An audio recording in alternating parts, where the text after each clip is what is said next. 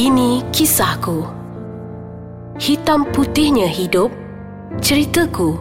Kisahku. Bismillahirrahmanirrahim. Assalamualaikum warahmatullahi taala wabarakatuh. Salam sejahtera, salam sehati sejiwa. Saya ucapkan kepada pendengar-pendengar podcast Ais Kacang Inilah kisahku bersama dengan saya Cikgu Erin. Jadi kita sambung lagi dengan kisah tentang penghijrahan saya di mana berlakunya turning point maksudnya uh, episod perubahan transformasi dalam hidup saya. Ya? Jadi selepas saya berjaya menamatkan pengajian saya selama 3 tahun saya telah pun dihantar untuk bertugas ke sekolah yang terletak di Pelabuhan Kelang iaitu Sekolah Kebangsaan Kampung Idaman merupakan sekolah pertama saya dan alhamdulillah dalam saya menyusuri hampir dalam 11 tahun 12 tahun minta maaf 12 tahun lamanya saya berada di sekolah tersebut. Uh, pelbagai ya pelbagai peristiwa pahit dan manis saya lalui saya tempuhi.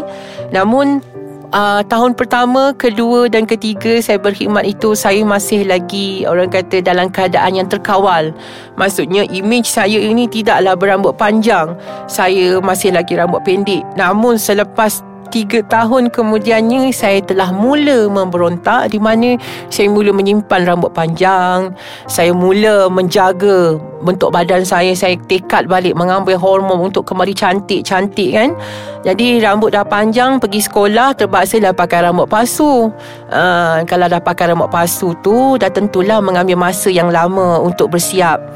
Uh, jadi uh, berlakunya beberapa insiden-insiden di mana kalau ke sekolah ni ramai anak-anak murid saya yang keliru ya? Keliru bukan kerilu ya? Keliru dengan imej saya. Sampaikan ada anak-anak murid saya mengatakan saya ni uh, cikgu kenapa cikgu tak nak pakai baju kurung? Kenapa cikgu tak nak pakai baju perempuan?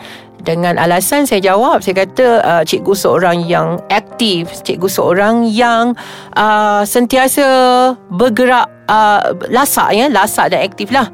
Jadi sebab tu, tu tak sesuai nak pakai baju kurung tak sesuai nak pakai baju perempuan kena pakai seluar slack dengan kemeja. Jadi ramailah anak-anak murid yang terpedaya dengan alasan saya. Dan memang ramai yang uh, keliru dengan imej saya. Kalau ada cikgu-cikgu yang datang berkhusus ke uh, pegawai-pegawai datang uh, ke sekolah saya yang uh, rasa macam uh, ada question mark dalam kepala mereka. Uh, sebab apa cikgu ni nampak macam pelik? Jadi uh, walaupun keadaan saya begitu Alhamdulillah saya tidak pernah lagi mematahkan semangat juang saya Di mana saya berjaya mencungkil bakat demi bakat uh, Di kalangan anak-anak didik saya. Saya banyak menyertai pertandingan-pertandingan seperti mendeklamasikan sajak Syair, bercerita, kuaya, boria Di mana saya menghantar anak-anak didik saya Dan saya juga melaksanakan kelas tambahan Membantu anak-anak yang bermasalah di dalam penguasaan 3M. Jadi banyak jasa-jasa saya yang saya curahkan kepada sekolah kebangsaan Kampung Indaman ini menyebabkan tidak ada ibu bapa yang melaporkan uh, tentang imej saya sebagai seorang maknya itu ke PPD uh, ya ke pejabat pendidikan daerah lah Kelang.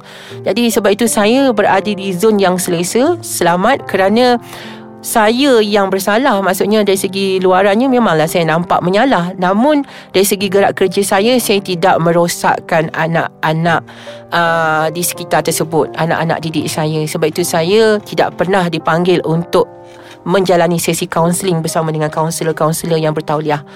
Jadi selama saya berada di sekolah kebangsaan kampung idaman ini memanglah banyak kenangan-kenangan indah dan ada juga yang uh, mengecam saya. Tapi saya tidak menjadikan uh, kecaman itu untuk membantutkan perjuangan saya sebagai seorang pendidik yang luhur dan ikhlas demi untuk menjadi anak bangsa saya.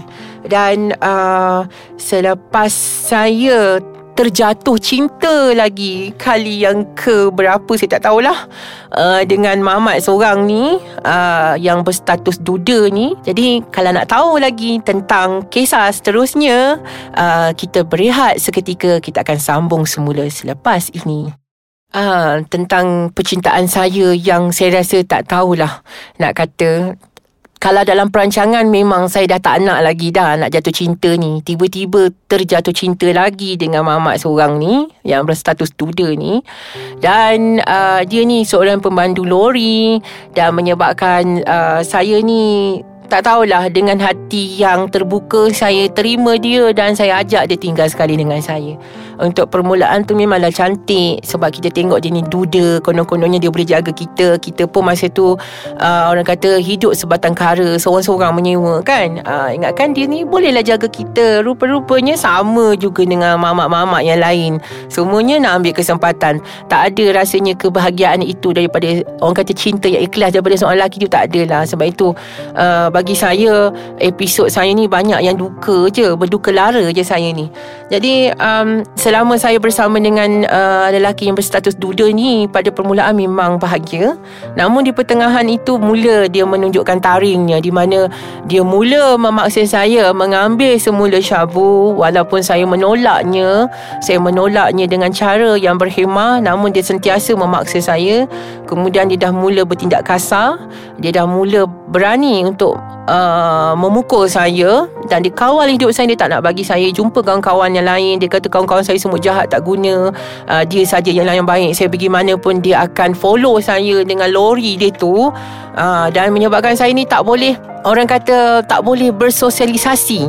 Saya kena berada di rumah melayan dia. Kemudian kalau dia tak ada saya kena masak saya kena lipat baju basuh baju. Betul-betul dah macam perempuan sejati isteri yang solehah lah konon-kononnya uh, jadi saya laksanakan rutin tersebut. Walaupun pagi saya sibuk mengajar petang tu saya harus melaksanakan rutin uh, sebagai seorang isteri solehah. In bracket kepalsuan semua itu kan Selepas saya uh, orang kata melaksanakan rutin-rutin saya sebagai seorang isteri solehah itu konon-kononnya uh, saya kenalah menyambut kepulangan dia setiap petang dan dia pun orang kata konon-kononnya dia seorang yang setia tapi akhirnya terbukti dia juga sama seperti yang lain di mana dia telah pun uh, melakukan perkara-perkara yang terkutuk. Uh, maksudnya dia ada skandal dengan kawan saya sendirilah uh, yang menyebabkan saya begitu kecewa dan akhirnya saya ni telah sekali lagi ditipu olehnya dan saya telah pun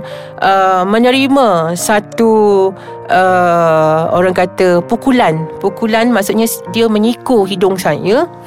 Siku dia tu yang keras tu terkena hidung saya uh, dan patah dan saya betul-betul tekad lah. Saya cakap lepas ini Saya tak nak lagi dia ada dalam hidup saya.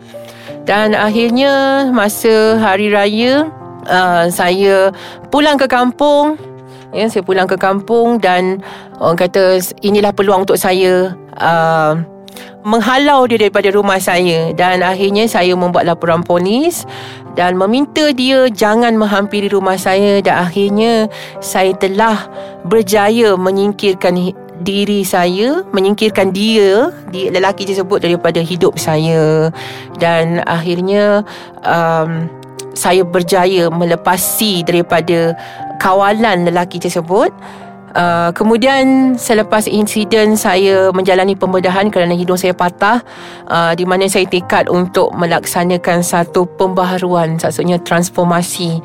Sebelum saya melaksanakan transformasi dalam hidup saya, saya jatuh sakit ya saya jatuh sakit di mana saya uh, bleeding berdarah keluar daripada badan saya bersama dan semasa saya uh, sakit uh, hidayah daripada Allah tu maksudnya kekuatan untuk saya berubah itu uh, semakin kuat.